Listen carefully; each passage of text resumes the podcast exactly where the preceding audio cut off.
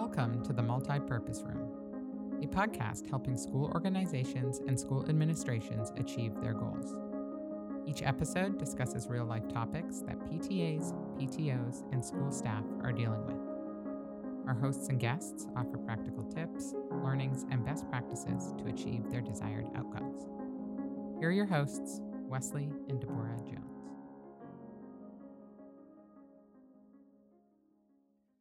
Auction season is in full swing, so we're bringing you a series of episodes about auctions and how to be successful in running them. Whether you're an auction chair or part of a committee, our goal is to help you fundraise in your auction this year and provide you some practical advice on the best way to do that. It is an unusual year, so we wanted to provide that support. In case you missed it, our last episode, we spoke with a multi year auction chair who shared tips on what you should do as auction chair to be successful in running your auction both day of and beforehand. Today, we're going to hit on a hot topic of the hybrid auction and how to make sure that it is engaging and profitable. You might be wondering what I mean by hybrid. Is that online? Is that a simulcast? What what do I mean there? Well, stay tuned. We'll define that and more in this episode. But we will talk about some of the differences, some of the costs to consider, and how to make them successful. Today, we have two guest speakers for this episode that are both longtime auction experts. Simon Wells heads up the sales and marketing for Xcira, the world's leading auction technology provider. Simon has a tremendous depth of knowledge about all kinds of auctions and will share what we can learn from the auction industry in general and take from it to the school setting. Roger Devine is the co founder of Northworld, the developer and distributor of the award winning SchoolAuction.net auction management software. He's chaired at least 30 auctions over the past 20 years and has had a hand in running 12 hybrid auctions for schools over the last few months. He'll share some learnings from those experiences. We wanted to make sure we shared the highlights of my discussions with both Simon and Roger, so we'll go back and forth a little bit and I'll add some color in between. We'll start things off with a bit of background because hybrid auctions are certainly not where this all started. Given Simon's deep knowledge of everything auction, I probed him on where did all these auctions start? Okay, well, this is a really interesting fact. It goes back to uh, a Latin word called auctum, uh, which uh, roughly translated from Latin, and I was very never good, never very good at uh, Latin at school, but uh, I increase is the word that that uh, that says. So it is from that increase in pricing. Those school auctions don't date back to Greek times. They certainly are an old tradition one that has historically occurred in person. As we learned in a prior episode with Christina Linezo, our multi year auction chair, some schools have had online auctions running in parallel to their in person auctions. But many schools have not done anything online prior to the last year and a half. Some haven't even had an auction in the last year and a half. So, either way, what's pretty certain is most schools have had to rethink their auction strategy. Since Roger has been on the front lines of working with schools to do that, he shared some great tips for where to start. Why don't I kick things off by just asking about the key features PTA leaders should look for when looking at auction technology for hosting an online auction? All righty. So before we before we dive in and answer the question, let me set up a little bit of terminology that I will be using when I answer the question. When I talk about an online auction, what I'm really talking about is an online silent auction. Those are things that are going to happen asynchronously over the course of I don't know anywhere between 3 days and 3 weeks. Your parents will log in, place some bids and then log out and go do something else and then maybe come back later on and place bids there is another type of event that has become very popular in the last year, become very necessary in the last year, that also starts to be known as an online auction. But I use a different term for that. And those are events that happen, they're centered around a live stream video of an auctioneer selling items in real time so that everybody who wants to bid on them has to be logged in and watching the video all together at the same time there. And we're calling those virtual auctions or virtual galas. So you can have an event that has both an online silent auction and a virtual auction. It's a great idea. Most school fundraising auctions um, back when we could hold them in person and when we will be able to hold them in person again have both a silent auction and a live auction. This is just a way to do both of those. Okay, so if you're going to do that, what are the things you need to look for when you're going to host one or both of these? Well, you're going to want, you know, you're going to want software that is relatively easy to use. You're going to be spending time in this software. You're going to be spending a lot of time in this software. If you are the standard sort of PTA volunteer mom who put her hand up at kind of the wrong time and got voluntold to be the auction chair, you're going to spend a lot of time in the software. It should be easy for you to use. If at all possible, and this is definitely the case with our software, try it out first. Get a free trial so you can enter in a few items and kind of see whether or not it makes sense to you when you're using it. So you're not going to go necessarily wrong with the bidder's experience. Okay you can you can decide to focus a little bit more on is this going to solve your pain as you are building and running this auction and then if you want to do virtual auctions that's a much um, there are some things to look for there that's a that's a sort of a more in-depth answer here you want to decide whether or not you're going to run a single screen auction or not a single screen virtual auction has got the video and the bidding controls all in the same place. And it's easy for the guest because they only have to log in one place on one device. We're really biased in favor of this type of solution for one reason and one reason only because it makes it easier for your guests. Because their experience of getting there, getting logged in, and watching the event um, is going to be easiest that way it can be a little more complicated for you. So even though, like when I said with the online silent auction, focus on you and your pain, when it comes to a virtual live auction, I'm not so sanguine about the alternate methods for doing one of these things and how easy it is for the guests to get logged in. There are a bunch of different models for how to do a virtual auction out there. In this live virtual auction, as you've called it, there's a lot of people in there kind of going back and forth. So I understand why that user experience would be so important. If you're hosting a hybrid model, and, and what I mean by hybrid model is you're doing either the online auction that you mentioned and a live in person, or the online auction that you mentioned and a virtual in combination. So you're doing both. Are there platforms out there that can handle all of that? And uh, would you give the same advice? Yes, and yes.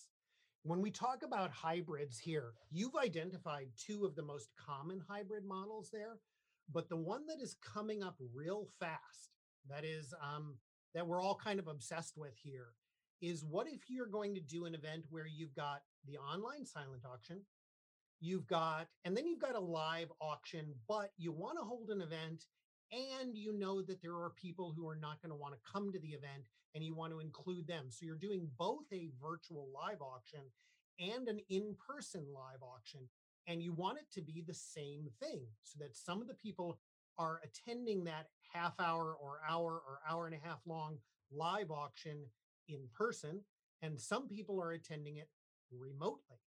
Um, that's the new hybrid that we think is going to have a lot of legs going forward because in those types of events um, you know you've got the opportunity that we really never had before with fundraising auctions to expand the reach of your live auction beyond just who can drive to the event you know eh, the reach is is going to be limited by geography in some cases and really strictly for the rest of 2021 I'll tell you the other limiter here. You're going to have some people, even if they could drive to the in person event, who are going to be skittish about. Maybe they're vaccinated, maybe they're not. Maybe they believe in vaccines, maybe they don't. Um, and maybe they're they're they're cool going to the grocery store, but they're not necessarily ready yet to go back and sit in a ballroom with 200 or 250 other people and um, and participate in that. We know that that's a short term answer. We know the skittishness about attending is a short term thing.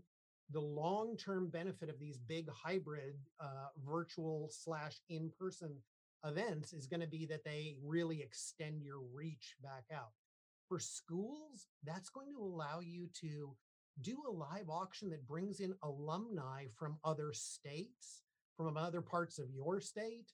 You know, it's going to be great. You know, those things are out there. We've seen uh, my company has helped since the beginning of January when we launched our hybrid support for these types of events. My company's helped about a dozen schools um, produce these events.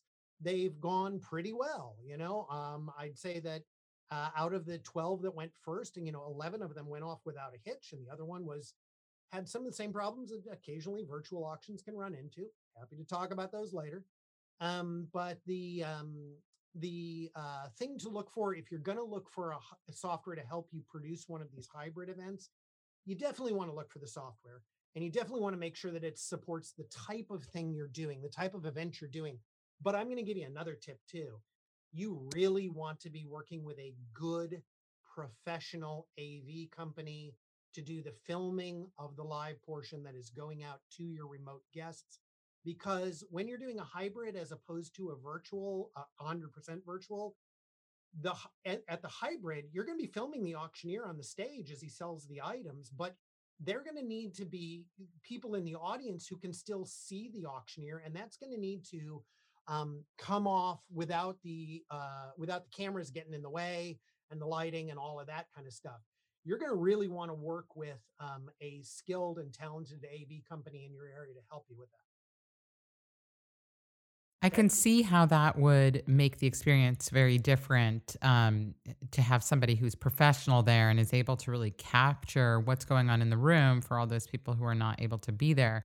I can also see how extending this to grandparents, for example. I have parents who live oh, several oh, yeah. thousand miles away, but would probably participate in some of the auction items. So I really yeah, like that tip there. Um, you mentioned, you know, 11 of the 12 went super smoothly and one did not. Can you tell us any learnings, either from the 11 or from the one, um, that our listeners should take away with them. Like, don't do this or make sure to consider this if doing this hybrid model, as we just talked about. Okay. The big takeaway is uh, everything that is everything that is tricky about a virtual live auction and or a hybrid. Everything that's tricky about it has to do with that live streaming video. Most PTA moms, most volunteers that are helping to produce one of these things don't have a job where they work in video production. Okay, so um, you're asking a volunteer, a um, a competent, well-meaning, good-hearted, you know, wonderful volunteer who doesn't necessarily have any video experience to dive into this. So I would say that if you're going to do it, um, you absolutely need to find somebody who does live streaming video and understands how that works really well to help you with that piece. And the second bit, and it's really hand in hand with the first, is you absolutely want to schedule a dry run two or three days before your event. You absolutely, in the place where you're going to be filming it, have your equipment set up, test the bandwidth of your connection there and understand exactly how it's going to go and do that dry run. That dry run doesn't have to last any longer than about 10 or 15 minutes. You don't have to do your entire program, but you really need to test the technology piece to it. Um, because, like I say, everything that's tricky about these has to do with getting the video out at the right quality level from, you know, using the right machines to the right places and then seeing how that's going to go. The other takeaway is really, you know, the dry run is going to help you practice how you manage the remote bidders and the remote bidding process while it is going on. There's not a whole lot of work to do there, but you have to move from one item to the next. You have to award items as they are sold, and you want to practice that. you want to have just, you know, at least just a little bit of practice under your belt so that you don't panic during the event. Um, you kind of know, okay, this is the time when I push this button, and this is the time when I flip that switch. Um, those are the two really, really key things that I, I have to emphasize to our customers. If you're anything like most PTAs, right now you have spiritware sitting in a closet. You paid for it and you don't expect to make any money from it. You've written it off. But you don't have to. You can still fundraise with these shirts. How, you ask? Project Repat will turn those old shirts into an incredible looking quilt. This quilt makes a great graduation or alumni gift, but most importantly, for us PTAs, it is a fantastic auction item. After the auction, when you have parents asking if they can do the same thing with their children's spiritware that's sitting in their home closet, your answer is another fundraiser. You can send them to the Project Repat site, and your school will get a percentage of the sales from your school community. This is also a fundraiser you can feel good about. Since launching in 2012, Project Repat has prevented over 10 million t shirts from winding up in landfills. Their quilts are made from soft fabrics right here in America. So go ahead and tell the principal they can have their spirit wear closet back and go to projectrepat.com to make your quilt today. As a special for our listeners, if you use code K12, you'll get an extra 25% off, which means more auction proceeds for your school. That's project R E P A T dot com. And don't forget to use code K12. Project Repat, make a quilt out of it. Now, back to our episode. I think the dry run should be underscored. Um, I have a background in doing some very large virtual meetings. And I would say in that dry run, make sure that people log in from different devices. What I mean Oh. by that is not only phones, but computers and different browsers on those computers, because you will have a different experience using Chrome versus Safari versus Internet Explorer. And so try them all so that you know what the issues may or may not be. It will not prevent an issue day of because something inevitably can crop up. Something inevitably happens. Yeah, but uh, but you will have at least gotten a flavor of what could come up and hopefully be able to work through that with plenty of time. Don't do the dry run that morning, do it a week before. In these various software solutions, I'm sure there are some costs. They're not all free all the time. And so, what are some of the costs that PTA leaders should be looking out for? And are there any hidden costs? um, there are costs. You know, you're going to have costs to the software. You're going to have costs to credit card processing. Those are really well understood by most auction shares. And of course, if you're doing an in-person event, you're familiar with the fact that you're going to have costs for a venue and a caterer and decorations and things like that. If you're moving wholly online, what are those analogous costs that you haven't thought of yet? Well, they fall into a couple of categories. Um, for online silent auctions, let's say you're just doing the simplest possible thing, you're only doing an online silent auction, it's going to run a week. The one hidden cost that you want to consider in advance is shipping auction items out later on. Not all of your buyers are going to be able to swing by the school to pick them up, although that's where I think, you know, that's the strategy that I recommend to everybody. In addition to that pickup party, you may have to ship an item or two, and maybe some of them will be big items. And so you got to have a strategy for that. You know, can you put a shipping charge in whatever auction software you are using, you know, to help the guests um, uh, be able to cover that for you? You really should look into that, uh, definitely.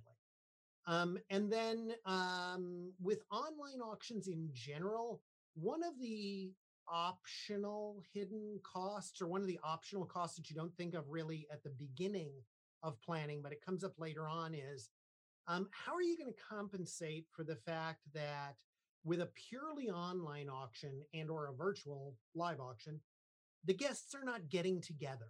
They're not dressing up. They're not socializing. They're not rubbing elbows with their friends. And some strategies that um, are fairly common to help uh, bring back some fun component there to compensate for the loss of the, the socializing include like sending out goodie bags to everybody in advance so that they've all got a you know, they've all got, you know, something fun there. Maybe you sent, maybe you offer a box dinner that gets sent to the guest's home right before the virtual live auction so that they can sit and eat some lovely food from one of your neighborhood restaurants. By the way, I think that's a great idea simply because it's win win win.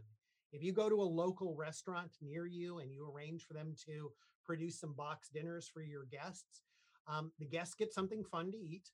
Um, you get uh, you get to make your auction more attractive um, to attend there, and uh, the business, the local business, those local restaurants which have been hurting so bad over the last year, get a little business out of it. So I think that that's a great solution, but it is something to plan for in advance.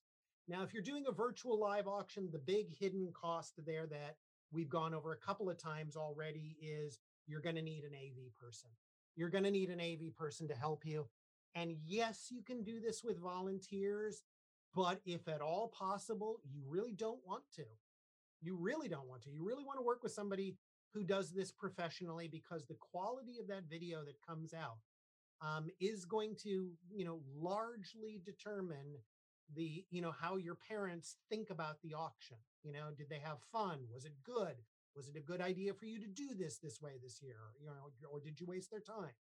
One of the things I'll tell you about these virtual events is that um, we've all got Zoom fatigue right now. And uh, when your guests sit down to watch yet another live streaming video, yeah, maybe it's not a Zoom meeting, but maybe they've got about a half an hour that they're willing to give you before they get tired and decide to start wandering away. So, you know, you've got to be able to entertain them during your program.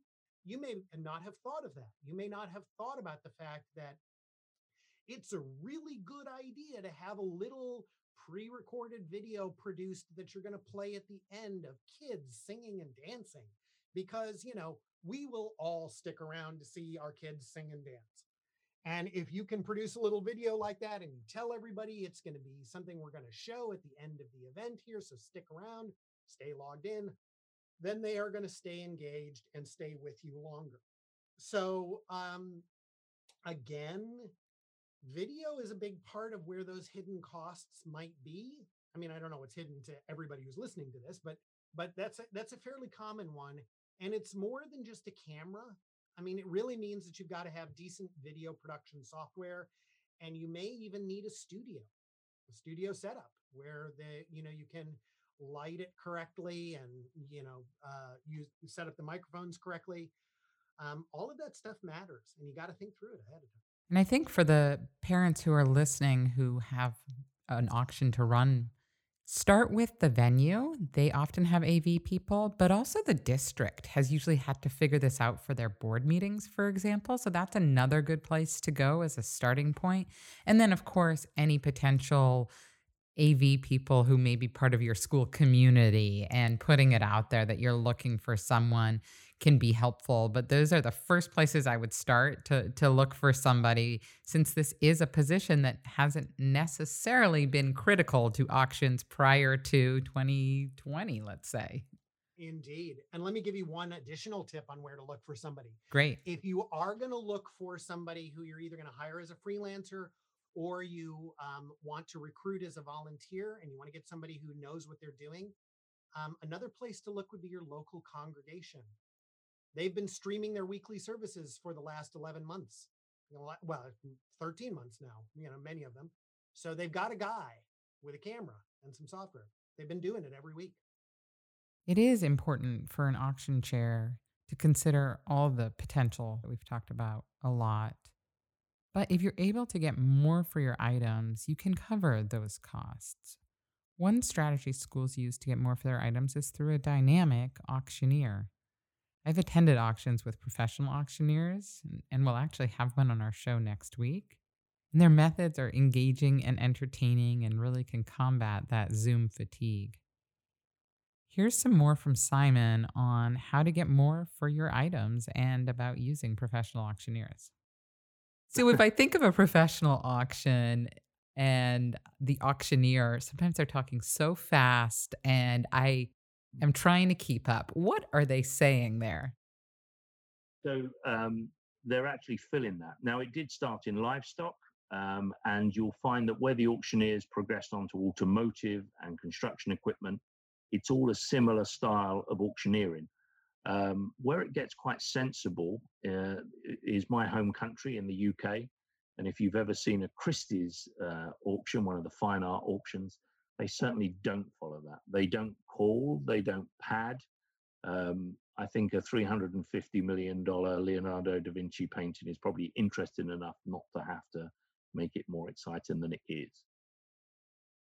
That uh, that wonder is now answered for me. I will have to go on and ponder new questions. Um, an important one, though, that we hear a lot of questions about from our listeners is when they're doing a school auction, how do they get the most money for their products? Well, I'm gonna I'm gonna break down my answer to sort of five top tips, as it were, or factoids, as it um, uh, you may call them, um, and hopefully this will steer you in the right direction. It's um, um, and this is really this is years of watching auctions around the world, and all of those uh, all of those auctions and all of the formats do boil down to pretty much the same thing, um, and the same advice can be applied to them. So, first up, choose the right format. Um, certainly, as a school auction, everybody wants to do a live auction because that's far more exciting. Um, but some of the, you know, when you're when you're looking for lots to bring into the auction, do put the exciting and the big and the unusual and the unique in the live auction. But really, just back to those sheep. Um, you don't want $25 gift vouchers, uh, and they probably they will be better suited to maybe a table auction, uh, a silent auction in the lobby, so that people can have some. So there's a chance everyone gets involved. But really, what you want to do is is is make those interesting items, uh, the the big items in the live auction, and some of the smaller items gives people a chance to take place, and it can fill it can fill some time before while you're setting up, and it can also fill some time and maybe a natural break or something like that. Uh, the second point, the live event is a show. So treat it as such. You need to advertise early. You need to build the items and and build a you know a show. It has an opening act. It has some big name, you know, and you go for a big finish. So you do need to to make sure that you build it up and you understand that it's going to be a show. People are enjoying themselves, then they're much more likely to give you uh, give you uh, larger amounts of money uh, because they do get carried away. And I'll come back to that in a moment. Um, something that I would say also within this uh, point is that um, bear in mind um, the auctioneer is very much he's going to be doing the auctioneering. But if we look at maybe uh, Bloodstock auction, which- which is thoroughbred racehorses, they have an announcer.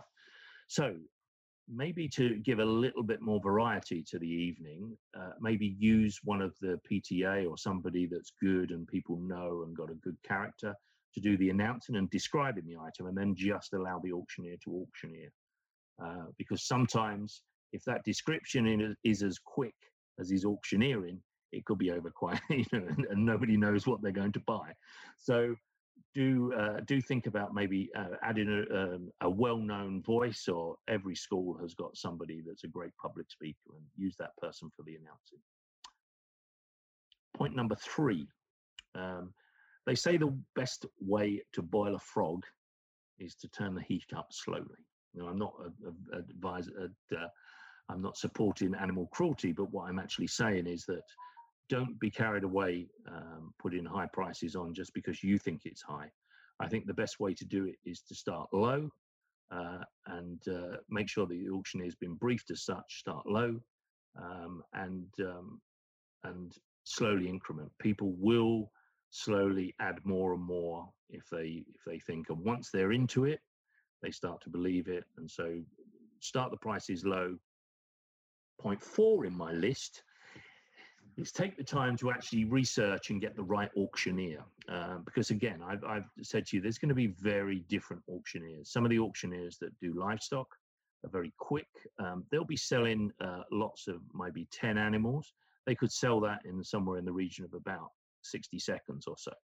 So they're actually they're they're a race to the finish. They've got to sell thousands of heads of animal over a period of time which is a very different format and a very different uh, to fundraising auctions. So you maybe need to sort of do an auctioneer that's maybe uh, look for an auctioneer that's done uh, um, fundraising before. Um, and don't be afraid to sort of listen to them or go out and watch it. Uh, don't be afraid to to ask that and pester that auctioneer because um, you really don't need to be paying for something like that. There will be auctioneers out there that would love to get involved, um, and um, they they are pretty good with their voice, uh, and they like other people to know that as well. So exposure for them. So. Um, and then the last point I would say is, um, and this is a, a, mix, and I said about having fun, um, but uh, have fun and take time to celebrate the winners. So um, on those early items as people start to win. Um, and if you go back to auction theory, auction theory is really split between it's trying to allow the brain to move from the, uh, the sort of the prefrontal uh, cortex towards the limbic area. So this gets quite heavy, but I don't want it to be heavy. But basically, you need to take people out of their rational thinking and put them into their uh, emotional thinking. And when people are emotional, they love to hear their name, they love to hear uh, that they've won, um, and other people like to sort of celebrate winning. So make sure that the auctioneer and make sure people are thanking people for bidding, uh, even the people that weren't successful, making sure you, you thank them for their bidding. Um, you involve the people, um, you make it enjoyable. You say, hey, so and so's won, and uh, describing the product and hey you, picture yourself because all the time you're building that emotional response people will uh, people will spend their money but have fun and and it should be it should be a great way i mean my goodness there's some some really tedious ways to raise money but auctions are not one of them they're fascinating things i've been in it for 25 years and i still love every day at an auction I want to thank both Roger and Simon for their tips today. For me, the key takeaways were definitely do a dry run. I mean, that's true for a live auction, certainly, but critical for a new methodology that you're using this year and do it at least a week before. Work with professionals in the AV space if you're planning to do a simulcast and will have a lot of video to rely upon. Think through the potential new fees to your budget. Some examples are increased credit card fees, just in terms of it being more voluminous, any shipping fees, any goodie fees, and the AV fees.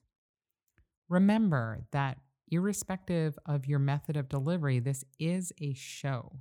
Advertise early, get somebody who's really engaging as the auctioneer, and order your items in a way that highlights big tickets last.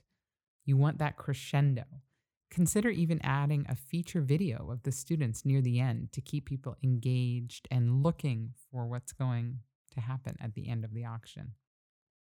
And finally, celebrate the people who are engaged. Anybody who's bidding, shout out thank yous to them. Congratulate the winners of items. Bring people in to the auction atmosphere by calling them out, and that will make sure that you're able to have a very successful fundraiser. If you want any more information from Simon or Roger, their bios and details are available in the show notes at themultipurposeroom.school. And in our next episode, we'll share some tips on how to be or how to select a great auctioneer for your hybrid or in person auction. Make sure to visit our website at themultipurposeroom.school to subscribe to this show. If you like the topics on this show, we share additional resources on our company blog at www.k12clothing.com. We'll see you next week in the multipurpose room.